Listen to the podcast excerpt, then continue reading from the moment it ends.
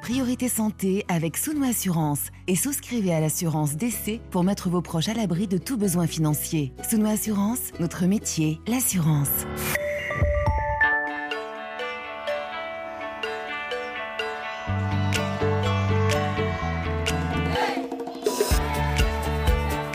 Priorité Santé. Caroline Paré. Bonjour à toutes et à tous. Nous profitons de ces tout derniers jours du mois de novembre pour parler de certaines affections qui concernent exclusivement les hommes. Ces cancers masculins, encore souvent tabous, parce qu'ils peuvent toucher des zones de l'anatomie dont on ne parle pas toujours facilement en dehors de l'intimité ou d'une consultation médicale, en tout cas dépasser le stade de la petite enfance. Tabou corporel, tabou de l'âge aussi, parce que lorsque l'on évoque la prostate, on associe très souvent cet organe au vieillissement, comme un certain ralentissement de l'activité sexuelle. Alors aujourd'hui, nous vous proposons de parler simplement, naturellement, sans gêne de cette glande qui entoure le canal de l'urètre pour répondre à vos questions sur les principales affections qui peuvent la concerner, cancer, mais aussi hypertrophie bien plus souvent ou infection. Et comme le cancer de la prostate est le cancer le plus fréquent chez les hommes, même s'il survient le plus souvent après 65 ans, c'est ce diagnostic que redoutent beaucoup d'hommes. D'où l'importance de consulter pour être rassuré en présence de certains symptômes, comprendre surtout quels sont les examens qui permettent d'identifier le problème et de dépister donc un éventuel cancer. Nous attendons vos questions à notre numéro au 33 84 22 75 75 ou sur la page Facebook de l'émission. Movember et bien sûr au-delà, le cancer de la prostate, les autres affections qui touchent cette glande de l'appareil reproducteur masculin. Pour en parler, un invité, le professeur François Desgrandchamps. Bonjour. Bonjour Caroline. Vous êtes le chef du service d'urologie de l'hôpital Saint-Louis à Paris et de l'unité translationnelle d'immuno-onco-urologie du CEA. Et vous avez signé aux éditions Hachette, professeur Desgrandchamps, le livre La prostate, on en parle. On retrouvera tout à l'heure en ligne du Cameroun le docteur Edouard Hervé Moby, chirurgien urologue chargé de cours à la faculté de médecine et des sciences pharmaceutiques de Douala. Et puis un témoignage, celui d'un homme de théâtre, David Friesman, metteur en scène et comédien, auteur de la pièce Radical, qui traite du ressenti d'un homme atteint d'un cancer de la prostate. Et puis en fin d'émission, on va retrouver la chronique nutrition de Stéphane Besançon, nutritionniste et directeur de l'ONG Santé Diabète à Bamako, Mali. Priorité santé sur RFI. Le BABA, professeur François Desgrandchamps, c'est un petit peu le passage obligé hein, lorsqu'on aborde une question qui touche certaines parties du corps. C'est le cas aujourd'hui, commencer par la localisation, ce qu'on pourrait appeler notre petite leçon d'anatomie. C'est d'autant plus important quand on parle d'une zone qui est assez taboue. Alors, deux questions. Où la prostate est-elle située, professeur Desgrandchamps, et à quoi sert-elle tout simplement? Alors déjà, la prostate, on ne la voit pas, sinon tout le monde saurait où elle est. Donc elle est profondément enfouie euh, dans le corps. Elle se situe euh, en arrière du pubis, l'os du pubis qui est l'os dur du bassin, en arrière du pubis, donc sous la vessie. Et elle se situe également en avant du rectum et au-dessus de la verge. Donc c'est à cette intersection qu'elle est. Et donc elle est l'intersection des carrefours urinaires, puisque l'urine doit passer au milieu de la prostate pour sortir. Donc dès que la prostate a une maladie, bah, ça se traduit par une, anomalie du gel d'urine, par exemple. Hein. Et puis également euh, au carrefour sexuel, puisqu'elle est juste au-dessus de la verge et qu'elle participe à l'élaboration du sperme. Donc c'est une glande très sensible euh, et qui se traduit par des euh, symptômes à la fois urinaires et sexuels. Alors, votre spécialité, l'urologie, professeur Desgrandchamps, quand on vient en consultation chez vous, généralement, c'est suite à quels symptômes, quels signes, quels changements? Alors c'est souvent euh, avec euh, des arrière-pensées que les hommes viennent. La première euh, raison pour laquelle ils viennent, c'est que, alors soit les gens viennent pour du dépistage, on en parlera plus tard, ils mmh, n'ont rien, mmh, ils mmh. veulent savoir. Mais souvent c'est qu'ils viennent parce qu'ils ont de petites anomalies urinaires qu'ils n'avaient pas auparavant. Par exemple, se lever un peu la nuit, avoir du mal à se retenir. Ils viennent pour ça, mais en fait ils viennent surtout parce qu'ils craignent que ces petits signes puissent traduire la présence d'un cancer. Donc il y a à la fois ces, ces, deux, ces deux motivations pour venir, et puis souvent en fin de consultation, puisque la moitié des hommes qui ont des problèmes urinaires ont des difficultés sexuelles.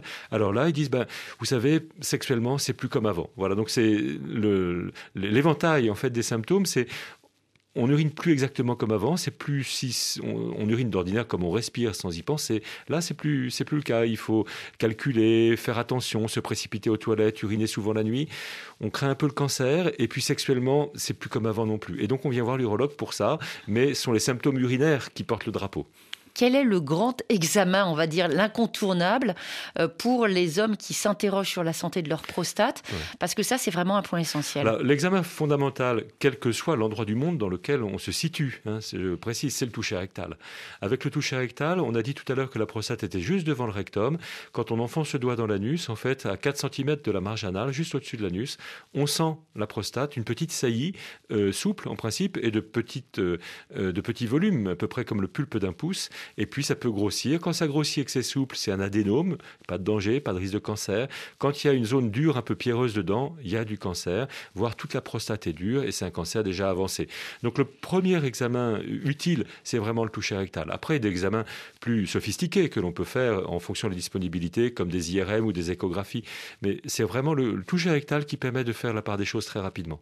Et justement, un diagnostic de cancer, est-ce que ça veut dire systématiquement, parce que beaucoup d'hommes le pensent, une ablation de la prostate Non, non, non. Et vous faites bien le souligner, c'est que le cancer de la prostate, pour la moitié des cancers, ce sont des formes normales de vieillissement. Et c'est un peu difficile de comprendre ça, c'est que on puisse entendre un médecin dire, ben voilà, vous avez un cancer de la prostate, mais par chance, c'est une forme pas dangereuse, hum. et donc on va rien faire, parce que faire, ce serait surtraiter.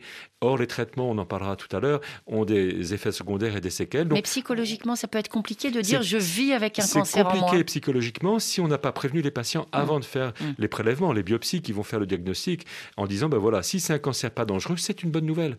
Alors justement, euh, pas forcément de chirurgie, ça a été l'une des conclusions du Congrès français d'urologie euh, qui vient de se tenir la semaine dernière. Oui, alors ce, congrès français d'urologie, pas forcément de chirurgie pour le cancer, mais surtout mm. pour l'adénome de la prostate, mm-hmm. qui est aussi une autre pathologie de la prostate très fréquente, où la prostate grossit. De plus en plus, il y a des alternatives qui permettent de ne pas être opéré. Et puis pour ne pas être opéré d'un cancer de la prostate, ben, il ne faut opérer que les gens qui en ont vraiment besoin, donc n'opérer que les gens qui ont un cancer dangereux. Alors, il va y avoir un témoignage à suivre, mais professeur Desgrands-Champs, un point essentiel que rejoint cette question de Mustapha sur la page Facebook de l'émission, euh, Mustapha qui vit en Mauritanie et qui demande à partir de quel âge peut-on être atteint d'une maladie de la prostate? D'une même manière, on peut poser cette question, à partir de quel âge le dépistage est-il recommandé? C'est très bien. Alors, comme il y a plusieurs maladies dans la prostate, la maladie la plus dangereuse étant le cancer, on peut répondre que dans les pays d'Afrique, c'est 45 ans parce qu'il y a une sensibilité particulière au cancer de la prostate, donc 45. Euh, dans les pays euh, euh, européens, c'est plutôt une cinquantaine d'années. après, on peut être très jeune, avoir 30 ans et avoir une prostatite, donc une inflammation, une infection urinaire. Donc, et puis l'adénome de la prostate, lui, la prostate qui grossit avec l'âge, c'est plus autour de 60 ans. Alors d'autres questions à venir, mais tout de suite donc un témoignage.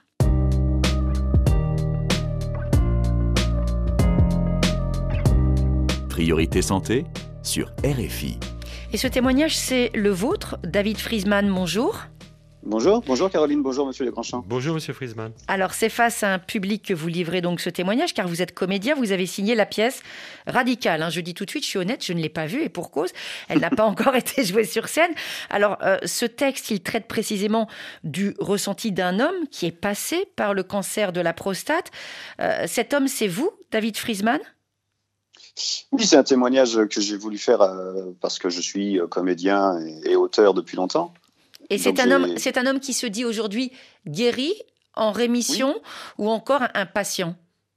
Pour moi, c'est un homme qui est guéri. L'histoire, euh, je, dis souvent que l'histoire raconte une guérison et qu'elle raconte aussi une histoire d'amour puisque c'est une histoire entre euh, lui, euh, son épouse, et que c'est un moment plutôt, euh, plutôt gai même. Et hier, on a eu la chance de faire une lecture à, Valence. Il y avait un public qui a beaucoup ri tout en étant ému également. Comme vous l'avez dit, pour l'instant, on ne fait que des lectures de la pièce puisque nous cherchons à la, à la développer, à la créer, à en faire un véritable spectacle.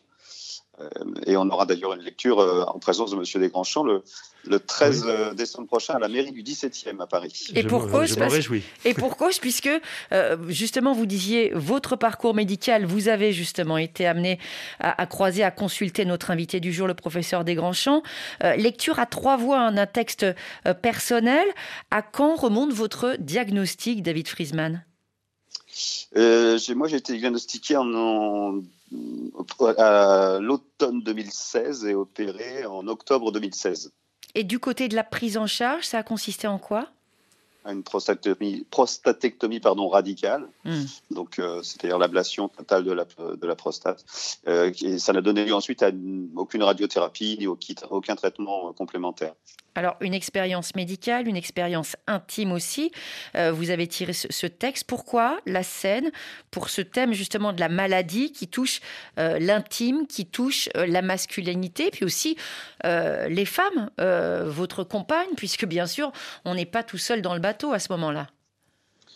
Parce qu'avec la scène, je pense qu'on peut toucher les gens et que effectivement, alors euh, les gens qui assistent aux lectures pour l'instant et qui j'espère un jour assisteront euh, au spectacle avec les comédiens euh, Marie Bédatrice Dardenne, Benjamin Lazraki et Xavier Martel, pour les citer, j'y tenais. Je pense qu'ils sont touchés par l'idée qui peut à tous nous arriver, c'est-à-dire un jour être atteint par une pathologie, quelle qu'elle soit, mais aussi par cette, ce, ce, rapport à la masculinité, la virilité. Qu'est-ce que c'est qu'un homme? Est-ce qu'un homme se résume à une érection Mm. Et euh, est-ce euh, que, comment je vais réagir moi si je suis touché? Puis comme je vous le dis, c'est aussi pour moi une histoire d'amour. Et puis pour créer du détachement, j'ai voulu faire en sorte que la prostate soit incarnée sur le plateau. Et en fait, c'est elle qui raconte l'histoire.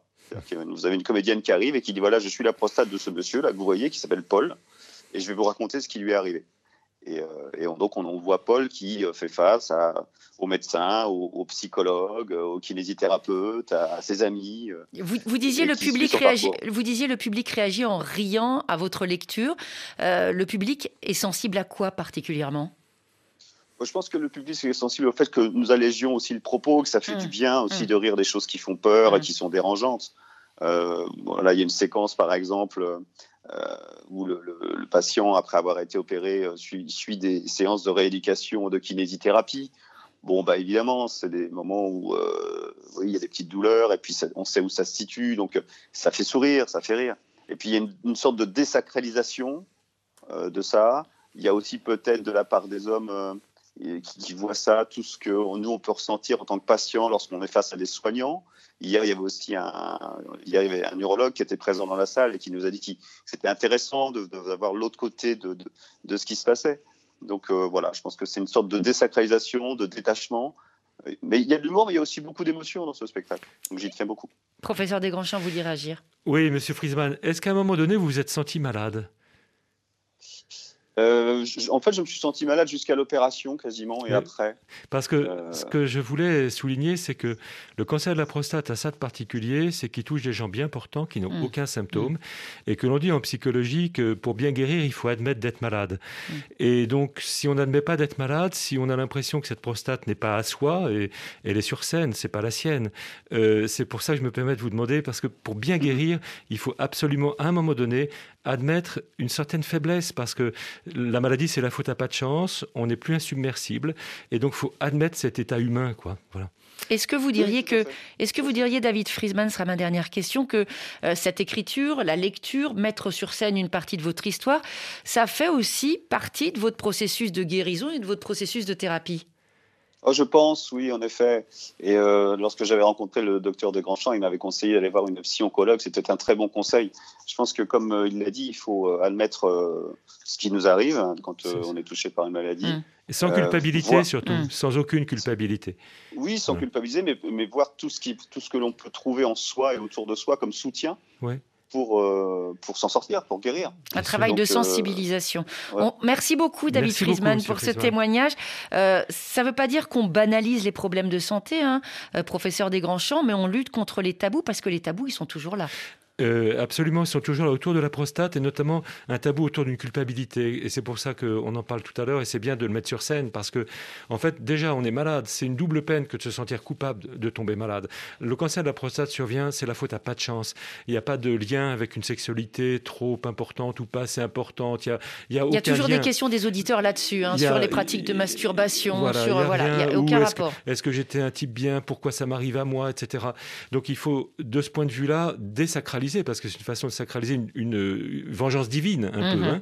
On tombe malade, c'est la faute à pas de chance. Point. Donc c'est très bien de mettre cette prostate sur la scène. C'est un organe, une prostate, c'est une maladie, point final. C'est du factuel. Et on va tout de suite prendre un premier auditeur en ligne. RFI à Yaoundé, 105.5 FM. Et c'est Fabien que l'on retrouve en ligne du Cameroun. Fabien, bonjour. Bonjour Caroline. Alors Fabien, Fabien, vous avez 59 ans.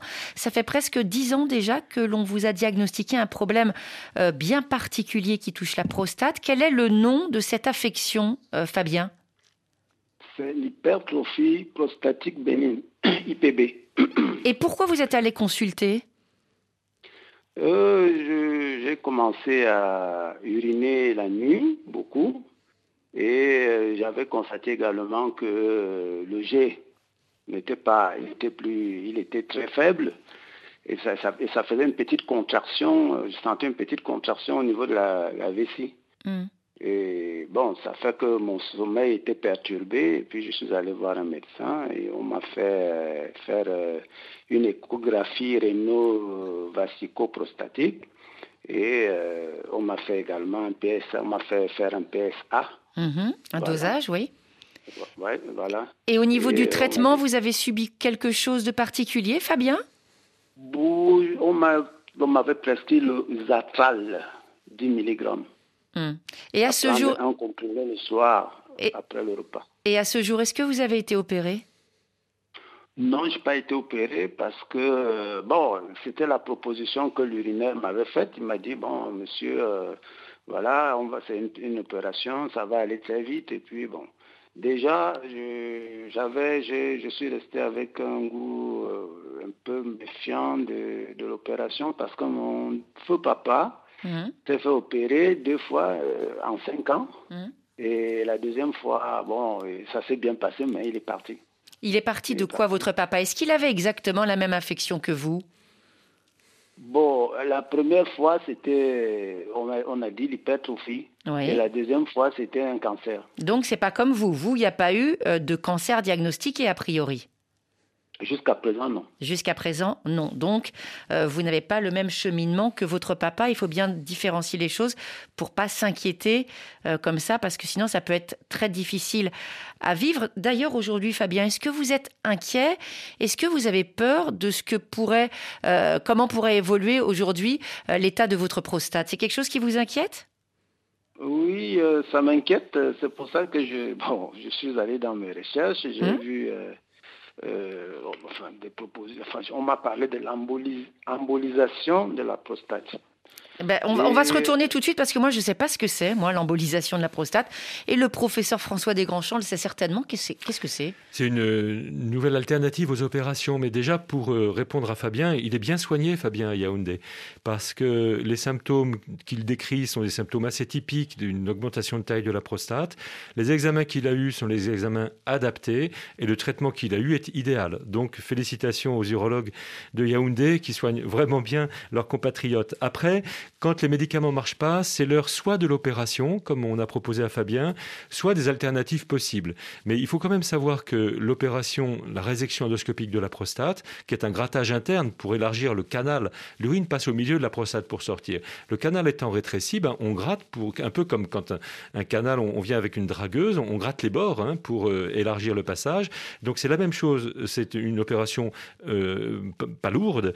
Euh, la prostate de Fabien fait une cinquantaine de grammes, euh, et donc, euh, c'est une opération qui dure à peu, à peu près une heure hum. et qui en a comme seul défaut, comme seule séquelle, l'éjaculation rétrograde. On peut plus avoir d'enfants après avoir été opéré, mais le désir est le même, les érections sont les mêmes, le plaisir est le même.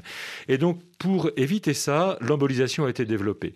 L'embolisation, ce sont les radiologues qui le font, c'est plus de la chirurgie, les radiologues interventionnels qui piquent l'artère radiale au poignet, qui descendent un long et fin cathéter et qui vont aller boucher spécifiquement les artères de la prostate, les principales. Donc la prostate a moins de sang, elle va diminuer un peu de taille et les gens iront mieux. Le problème de Fabien, c'est que sa prostate, elle fait que 50 grammes. C'est pas gros, 50 grammes. Et donc, si l'embolisation diminue de 20% à peu près, donc vous allez avoir un faible gain de, de, de désobstruction euh, sur une petite prostate. C'est plus efficace sur une prostate un peu plus grosse.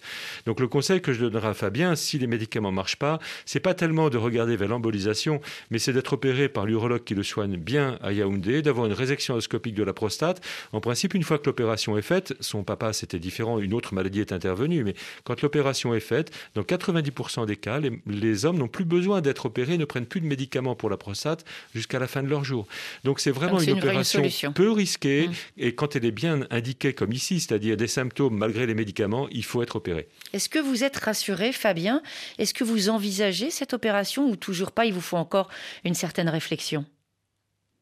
Je crois qu'il me faut encore une petite mhm. réflexion. Bah, il faut, des, fois, il faut, il faut que ça prenne du temps. On ne hein. perd pas sa virilité en étant opéré. Hein. Si c'est ça votre inquiétude, on perd juste l'éjaculation. Le, plaisir est le même, mais on peut plus avoir d'enfant. Voilà. On n'a pas de risque d'incontinence. Et donc, c'est vraiment une étape incontournable. Si les symptômes sont là, malgré les médicaments, je pense que la meilleure solution, c'est quand même l'opération. Et dans un premier temps, d'en rediscuter avec votre urologue. Fabien, on vous dit bonne journée au Cameroun. sur, la, sur la page Facebook de Priorité Santé, Alidjou évoque le lien entre la sexualité et la santé de la prostate. Vous l'avez évoqué tout à l'heure assez rapidement. Il a entendu dire, hein, le fameux entendu dire, que l'une des solutions contre les maladies de la prostate, ce sont les rapports sexuels. Qu'est-ce que vous en pensez, professeur? Euh, C'est pas faux, mais en fait, ça part du fait que des études nord-américaines ont montré que plus on éjaculait, euh, moins on avait de risques de cancer.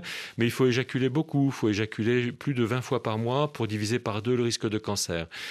Alors, euh, bon, on y croit, on n'y croit pas. Il y a quelques bases comment dire, biologiques, parce que dans le sperme, il peut y avoir des substances un peu corrosives. Mais bon, c'est pas comme ça qu'on va soigner les cancers de la prostate ni les prévenir. Hein. C'est euh, un, facteur de, risque supplémentaire, mais parmi d'autres. Donc, euh, c'est pour dire que l'activité sexuelle ne fait pas le lit du cancer. C'est plutôt mm. comme ça qu'il faut trouver cet argument et non pas dire que l'activité sexuelle prévient le cancer. C'est assez marginal. Mm, mm. On a l'impression qu'il y a un petit peu des stratégies d'évitement chez une partie de nos auditeurs. Il y a cette même question d'Alijou qui dit est-ce qu'il faut obligatoirement passer par le toucher rectal pour savoir si on a des problèmes de prostate? Alors cette question, même si c'est pas dit ouvertement, on entend quand même de la part de cet auditeur, qu'est-ce que je pourrais faire pour éviter le toucher rectal? C'est quand même ça la question. On peut l'éviter, mais c'est, on peut l'éviter si on est équipé d'une IRM par exemple de la prostate. Euh, mais c'est quand même, encore une fois, comme on l'a dit au départ, un excellent examen de débrouillage. Alors, et surtout très accessible. Il bah oui, bah, n'importe où on, est, n'importe quel médecin sachant l'interpréter peut le faire. Et donc, bien sûr, ça gêne la pudeur. Il mmh. faut expliquer, c'est pas douloureux, faut le faire doucement. Et puis voilà, c'est une étape pas si importante que ça dans une vie d'homme. Et comme on le dit souvent, euh, les femmes qui vont chez le gynécologue ont des, ont des examens invasifs régulièrement et en général, elles, elles, y vont. Donc, Mais euh, voilà, c'est toujours cette personnalité de, du, du pénétré, du pénétrant. Voilà, c'est du fantasme. le rapport de la virilité. Il n'y a pas de réalité. C'est plutôt la projection de ce que doit être un homme dans la tête des gens. Mais un homme, c'est un être humain comme un autre. Et tant qu'à faire en bonne santé. Si possible. Si possible. Alors, un autre auditeur en ligne, en ligne de Franceville au Gabon, c'est Jean. Jean, bonjour. Oui, bonjour docteur, bonjour équipe Priorité. Bonjour monsieur. Alors Jean, vous avez 67 ans, c'est ça? Oui. Et en 2018, vous avez subi une opération. Euh, suite à quel diagnostic, Jean? Bon, le diagnostic, en tout cas, en clair, je ne le connais pas. Moi, ce qui est là, c'est qu'avant avant que je sois opéré, hum? j'étais amené à, à, passer des nuits blanches, disons, hum? parce que je urinais plus Mmh. cinq, euh, cinq fois par, par, par nuit. D'accord. Euh, c'était embêtant et quand j'étais consulté pour la première fois, l'on disait que c'était la, la, prostate, mais le, le premier neurologue qui m'avait consulté me disait que la prostate n'est pas encore à mesure de, de, de, subir l'opération. Donc j'avais attendu oui. Jusqu'à l'an 2018, c'est là où j'étais encore reçu par un autre neurologue oui. euh, qui avait décidé l'opération. Et donc, opération en 2018. Est-ce que vous avez consulté depuis? S'il vous plaît est-ce que vous avez vous êtes retourné voir un autre urologue euh, depuis 2018 Est-ce que vous savez comment Oui, oui. Quelles suites ont été Depuis 2018, après l'opération, oui. Et, et comment ça va aujourd'hui? Ça ne va pas, ça ne va pas. C'est pour cela que je me plains parce que je suis ici, comme vous l'avez constaté et comme vous l'avez déjà dit, j'ai perdu euh, le désir, j'ai perdu aussi l'érection. Et qu'est-ce que, est-ce que vous avez posé justement ces questions à votre médecin? Qu'est-ce qu'il vous a répondu? Bon, euh, entre-temps, il, m'avait supposé des donner des, euh, souscrire des traitements et qui, par ce que j'ai constaté, ne m'ont rien apporté. Est-ce que vous pouvez donner des détails sur ce traitement? Bon, le traitement, dans un premier temps, c'est c'est pour me dépanner par rapport à, l'érection, c'était l'exilage. D'accord. Euh, entre-temps aussi, j'avais pris aussi Tadalafi. Tadalafi, mmh. Mmh. Et là, et là du Viagra. L'équivalent. Donc, professeur François Desgrands-Champs, qu'est-ce qu'on peut dire à Jean? Parce qu'on l'entend aussi dans sa voix, ça va pas fort à cause de ça et on le comprend. Voilà. Alors, on peut dire déjà que l'opération date de 3-4 ans euh, et que les opérations peuvent diminuer les érections quand c'est pour le cancer, pas pour l'adénome de la prostate, mais ne diminue pas le désir. C'est-à-dire que s'il y a un problème de désir, c'est qu'il y a une autre cause sans doute de perte d'érection qui est indépendante de l'opération. Euh, les problèmes d'impuissance chez l'homme ou de dysfonction érectile, parce que c'est moins péjoratif, on parle plus d'impuissance, on parle de dysfonction érectile, sont la plupart du temps psychogènes. Et donc, euh, il faut faire attention aussi aux autres causes possibles euh, que pourrait avoir euh, Jean, c'est-à-dire que à 60 ans, il est peut-être traité pour du diabète, peut-être traité pour une hypertension. Donc il faut revoir tout ça. Et puis il y a ce cercle négatif où on n'est pas sûr de soi, donc on préfère ne pas avoir de rapport sexuel plutôt que pas être sûr de son érection. Donc tout ça, il faut en parler avec son médecin, continuer à prendre les médicaments qu'il prend, c'est les médicaments adaptés qui stimulent euh, les, érections, le tadalafil ou le sildenafil, donc le, le Viagra, les analogues, et puis surtout ne pas croire que c'est perdu, c'est que c'est pas l'opération qui a provoqué ça, c'est un état d'âme ou un état d'être actuel, mais indépendant de l'opération d'il y a trois ans.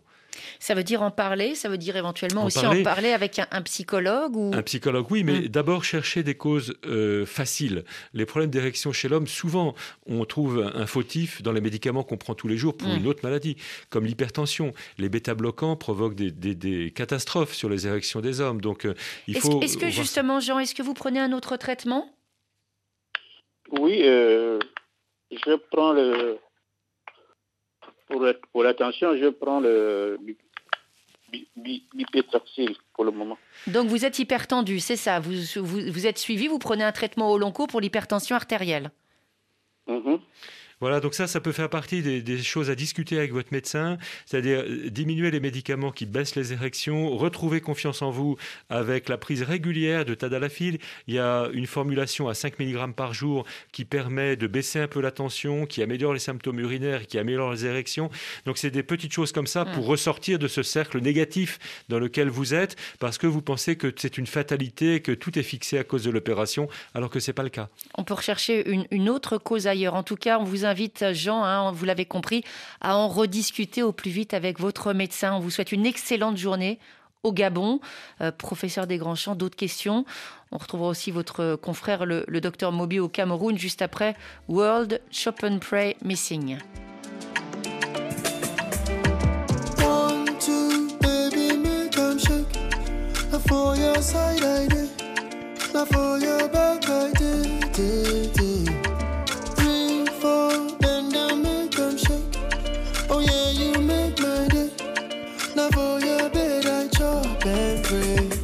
Put you on top and your love come first. Baby, you a star, no one else compares. You got a remedy to relieve my stress. One touch, you release my stress, yeah. See, you be the best, I know. See other girls just the vex, I know. Them other boys jealous me, I know. They tell you this, they tell you that, I know. My heart is loyal, my body is loyal. Never ever gonna deny you. and my love, will never judge you. My heart is loyal, my body is loyal. Never ever gonna deny you, and my love will never judge you. One, two, baby, make them shake. And for your side, I did. Now for your back, I did.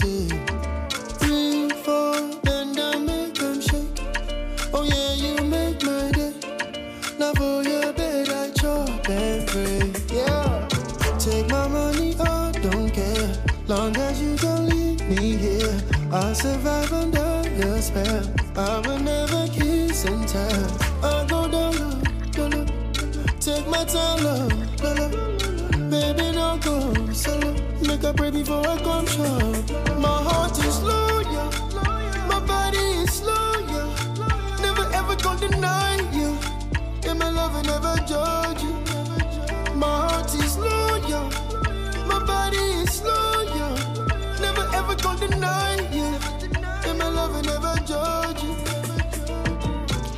Priorité santé sur RFI, prévention des maladies de la prostate. Quand faut-il consulter? Toujours en compagnie du professeur François Desgrandchamps, chef du service d'urologie de l'hôpital Saint-Louis à Paris. Professeur Desgrandchamps, on va reparler de ces trois lettres P, SA, ce fameux dosage euh, dont vous nous avez déjà parlé tout à l'heure. Pourquoi est-ce qu'il est si important?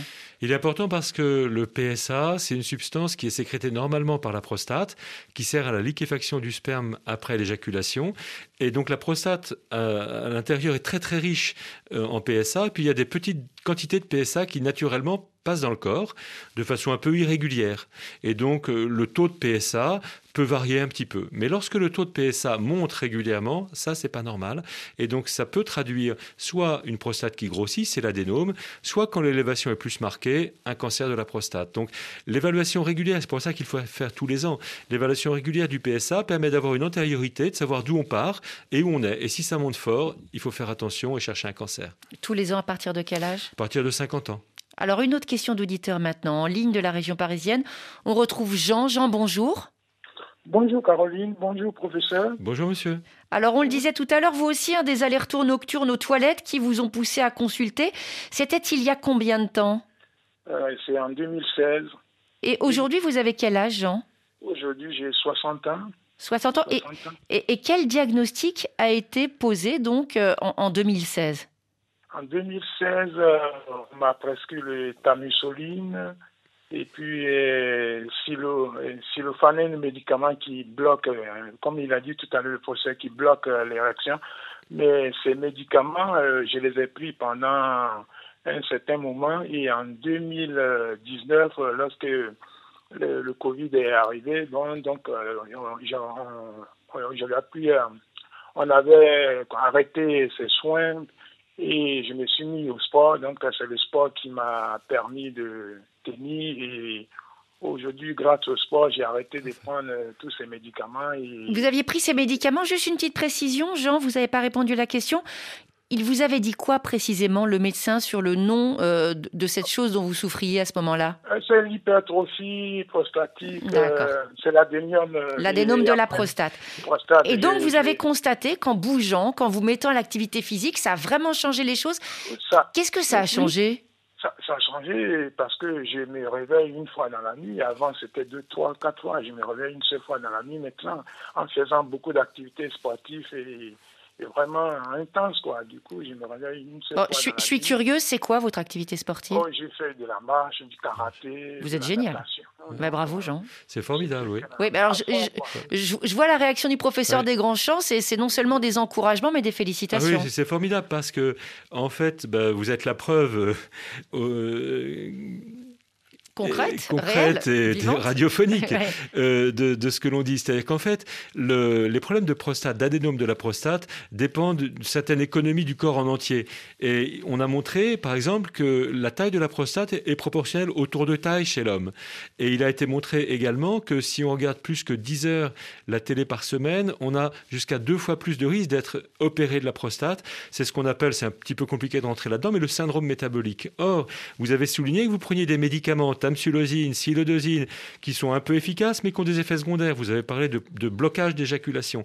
Et donc, l'activité physique peut remplacer les médicaments. Donc le conseil que l'on donne aux hommes qui viennent en consultation pour des problèmes urinaires liés à une grosse prostate, c'est bien sûr de les soigner avec des médicaments, que ce soit des extraits de plantes ou les médicaments comme vous avez pris, comme les alpha-bloquants, mais aussi de regarder leur tour de taille et s'ils sont un peu en surpoids, de leur dire écoutez, à partir de maintenant, il faut avoir un objectif de poids et d'activité physique quotidienne. Par exemple, vous allez au travail, vous arrêtez une station de métro avant et vous prenez euh, au retour pareil une station de métro trop avant de rentrer chez vous, de façon à avoir une activité euh, physique quotidienne. félicitations de, de l'avoir euh, aussi bien démontré.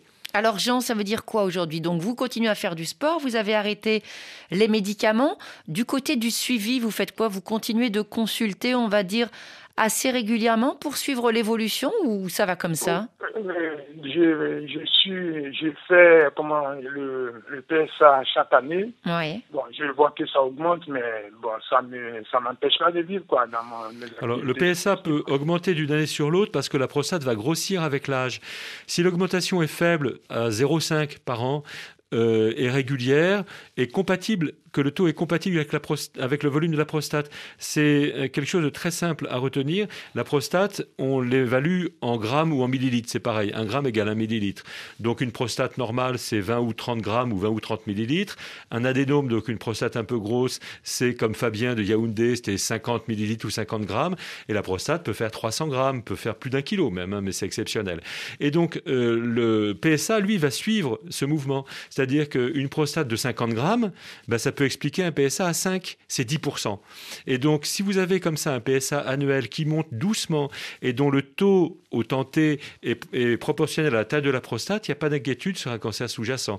Par exemple, si vous avez un PSA qui passe de 5,5 à 6 l'année d'après, mais qu'au moment de ce PSA à 6, votre échographie trouve une prostate de 60-65 grammes, c'est bon, il n'y a pas de danger particulier. C'est rassurant ce que nous raconte hein, son histoire à, Jean. Parce On peut se soigner soi-même. oui, c'est le mode de vie qui fait l'adénome de la prostate. Donc aujourd'hui, vous sentez bien, Jean, on va dire? Je me sens bien. Le PSA, c'est 0,2 chaque année. Donc, 0,2, euh, c'est très bien. C'est une, augmentation tout à fait normale. Et aussi, très sérieux dans le suivi. On vous remercie infiniment, oui, félicitations. Jean. Et en tout cas, ce qu'on voit, c'est que là, il n'y a pas de souci. Les consultations sont régulières, le suivi est bon. Est-ce que vous voyez, vous, professeur des Grands Champs, euh, à Paris comme ailleurs, certains hommes qui tardent à voir un médecin, on va dire par peur, par appréhension? Alors oui, ça se voit euh, souvent, et c'est souvent aussi leurs femmes qui les poussent à aller consulter. Et puis, puis, il y a une période particulière à cause du Covid où les gens viennent avec beaucoup de retard. C'est-à-dire qu'on voit apparaître des malades qui, par exemple, sont bloqués, n'ont pas été soignés depuis des mois, par crainte d'attraper la maladie en venant à l'hôpital. Donc ça, c'est une situation particulière. Mais de façon très générale, lorsque les patients sont réticents à venir, c'est souvent leur épouse qui les pousse à venir parce que leur épouse les aime et veulent qu'ils restent en bonne santé. Et on le comprend bien. On essaye, on essaye de joindre votre confrère, le docteur Moby Douala. On a un petit peu du mal. Alors, je vais vous lire une question hein, qu'on a reçue euh, sur la page Facebook de l'émission. C'est un, auditeur du, Bénin qui s'appelle, qui se fait appeler en tout cas Woodsboy. Euh, c'est son appellation Facebook. Il dit que son père, on lui a diagnostiqué en 2017 lors d'un voyage en France un, cancer de la prostate. Il a suivi un traitement hormonal euh, pendant trois ans avec des injections, je cite le médicament, Décapeptile. Et eh ben voilà, décapeptile, vous connaissez mieux, ça, mieux que ça que moi. Il devait retourner en France, mais il y a eu le Covid, donc il n'a pas pu euh, rentrer, euh, y compris pour faire euh, subir une opération chirurgicale. Aujourd'hui, il a des crises, c'est douloureux lorsqu'il urine, il va régulièrement aux toilettes. Et on lui a même découvert des petits cristaux, des caillots dans la vessie. D'où cette question de Roots Boy qui dit est-ce que ces caillots peuvent être liés au cancer qui a été diagnostiqué? Euh, alors, si ce sont des caillots, oui, mais euh, le cancer de la prostate peut saigner et c'est la preuve d'un cancer qui est déjà un peu avancé et donc qui est traité par les piqûres de décapeptile. Le décapeptile, c'est euh, un médicament qui va bloquer la testostérone. La testostérone, c'est l'hormone mâle. Quand il n'y a plus de cette hormone mâle, la prostate qui dépend de la testostérone pour grossir va fondre. Et donc, euh, en 2017, euh, le père de Roots Boy a eu ses injections de décapeptile. Donc, ça a bien été efficace pendant trois ans. Le problème, c'est que le cancer de la prostate, au bout d'un certain temps, arrive à se passer de testostérone parce qu'il la fabrique lui-même. Et c'était une des données du Congrès français d'urologie de cette année, c'est le développement de tous ces médicaments, nouveaux médicaments qu'on dit anti-androgènes. C'est-à-dire que la prostate, comme on supprime la testostérone dont elle se nourrit, bah, fait, va finir par en fabriquer elle-même. Et donc il y a une recrudescence de la maladie au bout de 2-3 ans souvent. Et donc là, ce que l'on peut dire euh, pour le papa de cet auditeur, c'est que bah, oui, il faut continuer le traitement hormonal. Euh, si c'est difficile d'avoir les piqûres de décapeptile, il faut savoir que l'équivalent du décapeptile, c'est une opération minime qu'on appelle pulpectomie, hmm. qui consiste à euh, opérer les testicules et à vider les testicules de leur pulpe. C'est la pulpe des testicules qui fait l'hormone testostérone. Et donc, grâce à ça, le patient n'a plus besoin de ces piqûres. Voilà, c'est pas l'ablation de la prostate. C'est pas l'ablation de la hmm, prostate, hmm, c'est le traitement hormonal. Et donc, euh, en alternative aux piqûres qui sont peut-être difficiles à trouver au Bénin, eh bien, on peut envisager une pulpectomie. Alors, voilà pour cette réponse. Hélas, on n'a pas réussi à, joindre euh, le Cameroun. Mais on est toujours avec vous, professeur Desgrands-Champs. On disait au début de l'émission, Movember, même si euh, novembre touche à sa fin, euh, ces questions de la santé des hommes, on peut vraiment en parler toute l'année, mois de sensibilisation aux maladies de l'homme. Autre cancer masculin, c'est le cancer euh, du testicule, avec, ça c'est constaté, hein, une augmentation assez inquiétante du nombre de cas. Est-ce qu'on a des, pistes, des explications possibles? Oui, le, cri d'alerte, c'est le cannabis. C'est-à-dire que le, cancer du testicule touche les hommes jeunes par rapport au cancer de la prostate qui touche à 55-60 ans. Le cancer du testicule, c'est 18-25 euh, ans.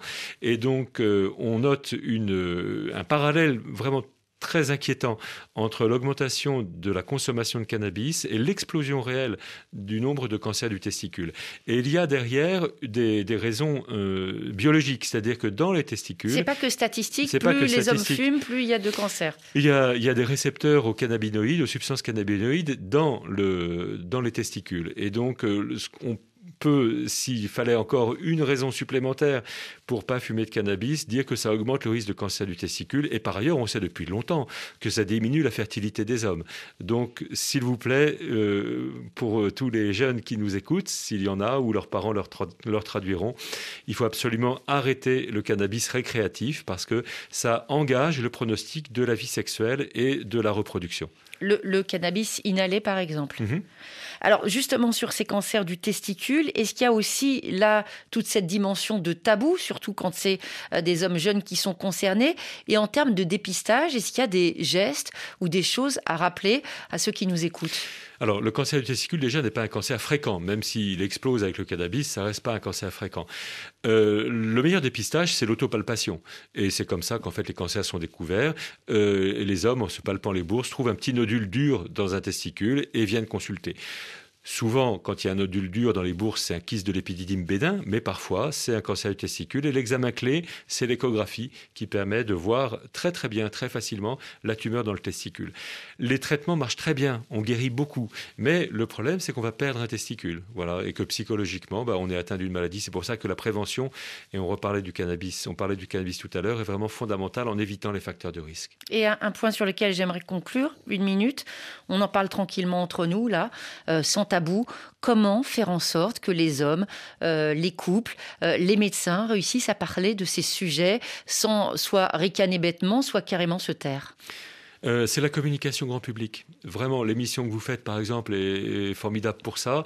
Moi, ce que j'ai fait de mon côté pour aider, c'est une prostate géante gonflable qui fait le tour de France et, qui permet de dédramatiser euh, ce que fait également euh, Monsieur Friesman avec sa pièce de théâtre. Tout ça, c'est fondamental pour en parler comme de maladies, comme d'autres maladies. c'est effectivement des maladies qui touchent l'homme qui devient senior, 65 ans, mais c'est effectivement aussi associé à ces problèmes de fuite d'urine. Mais les fuites d'urine, elles viennent quand les maladies sont pas soignées. Quand les maladies sont soignées, il n'y a plus de fuite d'urine. Donc il faut dédramatiser euh, toutes ces séquelles et cet environnement négatif autour des maladies de la prostate pour en parler et guérir plus tôt et améliorer la qualité de vie. Merci beaucoup, professeur François Desgrandchamps. Merci d'avoir répondu aux auditeurs et à notre invitation. rappelle le titre de ce livre hein, pour en savoir plus. La prostate, on en parle, publié chez Hachette. Bien manger, rester en forme, on en parle tout de suite avec vous. Stéphane Besançon, bonjour. Bonjour. Stéphane, nutritionniste et directeur de l'ONG Santé Diabète à Bamako, au Mali. On va parler de poids de santé, de surpoids. Précisément, est-ce qu'il existe, Stéphane, un outil qui permette de savoir si son poids est normal ou non? Alors, on sait qu'il y a souvent une différence entre la vision que l'on a de son poids et la réalité de celui-ci. On peut avoir un poids normal au regard des seuils médicaux et pour autant penser qu'on est trop maigre. Et inversement, on peut, sentir que son poids est médicalement anormal alors que socialement, il est accepté, voire valorisé. Alors, pour avoir une orientation objective et scientifique qui tienne compte des recommandations médicales permettant de garantir une bonne santé, il existe un indice appelé l'indice de masse corporelle qui est plus connu sous son acronyme l'IMC. Chez l'adulte, l'IMC est calculé en divisant son poids en kilogrammes par sa taille au carré en mètres, c'est-à-dire la taille multipliée par la taille. Une fois ce calcul réalisé, il suffit de reporter le chiffre, le résultat qu'on a obtenu sur une échelle. En dessous de 18,5, on parle de maigreur. Donc on est, la personne est trop maigre. Entre 18,5 et 25, on est en poids normal. Entre 25 et 30, on parle de surpoids. Et après, au-dessus de 30, il, y a différents degrés là. Hein. Ouais, il s'agit d'une obésité modérée. Au-dessus de 35, une obésité sévère. Et au-dessus de 40, une obésité très sévère. Donc plus on monte dans la sévérité, plus le risque santé est important. Alors, est-ce que cet IMC, cet outil permet à lui seul euh, de savoir si notre poids présente ou non un risque pour la santé? Alors non, pas totalement car on sait que certaines personnes, comme par exemple les sportifs euh, de haut niveau, peuvent avoir une taille et un poids qui vont les classer en surpoids, en obésité. On peut prendre un exemple. Un sportif qui mesure 1m85 et qui pèse 120 kg aura un IMC de 35, correspondant à une obésité sévère. Or, cette personne a une composition corporelle qui est composée essentiellement de muscles, il est en pleine forme, il n'a pas de risque pour sa santé. Donc si votre IMC vous donne un résultat de surpoids ou d'obésité, ou si votre poids est normal mais que vous avez du ventre, alors il faut aussi absolument mesurer son tour de taille. Pour mesurer ce tour de taille, c'est très simple, il faut se munir d'un mètre ruban, se tenir debout, les pieds joints, les bras le long du corps. Il faut passer le mètre ruban à mi-chemin entre la dernière côte palpable et l'os de la hanche. Et il est important de réaliser cette mesure euh, lorsqu'on a fini d'expirer. Et le résultat de cette mesure doit être inférieur à 94 cm pour les hommes et 80 cm pour les femmes. Alors pourquoi euh, précisément cette mesure du tour de taille est-elle aussi importante? Eh bien parce qu'il y a deux sortes de répartition de graisse lorsqu'on parle de surpoids ou d'obésité. Il y a ce qu'on appelle l'obésité gynoïde qui se caractérise par une répartition des graisses plutôt sur les cuisses et les fesses, et l'obésité androïde qui, elle, se caractérise par une répartition des graisses au niveau abdominal, c'est-à-dire au niveau du ventre. Et ces deux types de graisses ne jouent pas du tout le même rôle dans le risque de développer un diabète ou des maladies cardiovasculaires. Il est démontré que plus la quantité de graisse abdominale est élevée, plus le risque de troubles métaboliques, donc de risque de développer des maladies cardiovasculaires et du diabète, augmente. Le tour de taille est donc extrêmement important comme indicateur de l'adiposité viscérale, c'est-à-dire la quantité de graisse abdominale chez une personne et par conséquent de son risque de développer un diabète ou des maladies cardiovasculaires. Alors, ce tour de taille essentiel, est-ce que ça veut dire pour autant, Stéphane, qu'il faut abandonner euh, l'IMC, l'indice de masse corporelle? Alors non, car de manière globale, on sait que l'excès de poids est un facteur de risque important de maladies comme le diabète, l'hypertension artérielle, les accidents vasculaires cérébraux et certains types de cancers. Il aggrave également les problèmes d'articulation, comme l'arthrose euh, des genoux ou encore des hanches. Il est donc important d'avoir un premier indicateur global sur le poids. Mais maintenant, comme on l'a vu précédemment, le périmètre abdominal donne une prédiction plus fine du risque de diabète et de maladies cardiovasculaires.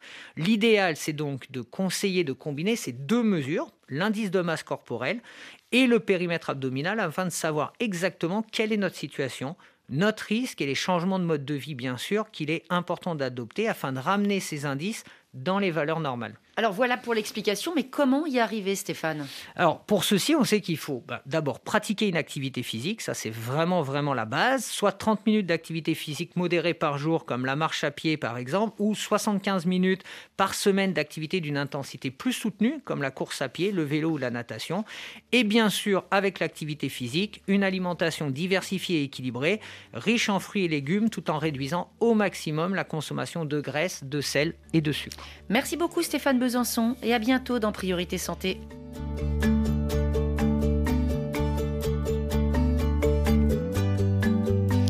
Et votre émission touche à sa fin. Merci à toute l'équipe qui chaque jour la fabrique, la réalise. Ophélie Lassen, Louise Calédec, Didier Bleu et Laurent Hérault avec nous ce matin. Demain, dans Priorité Santé, on va parler de la timidité, comment l'expliquer et surtout comment reprendre confiance en soi pour se donner de nouvelles possibilités. On se dit à demain. D'ici là, portez-vous bien et lavez-vous bien les mains.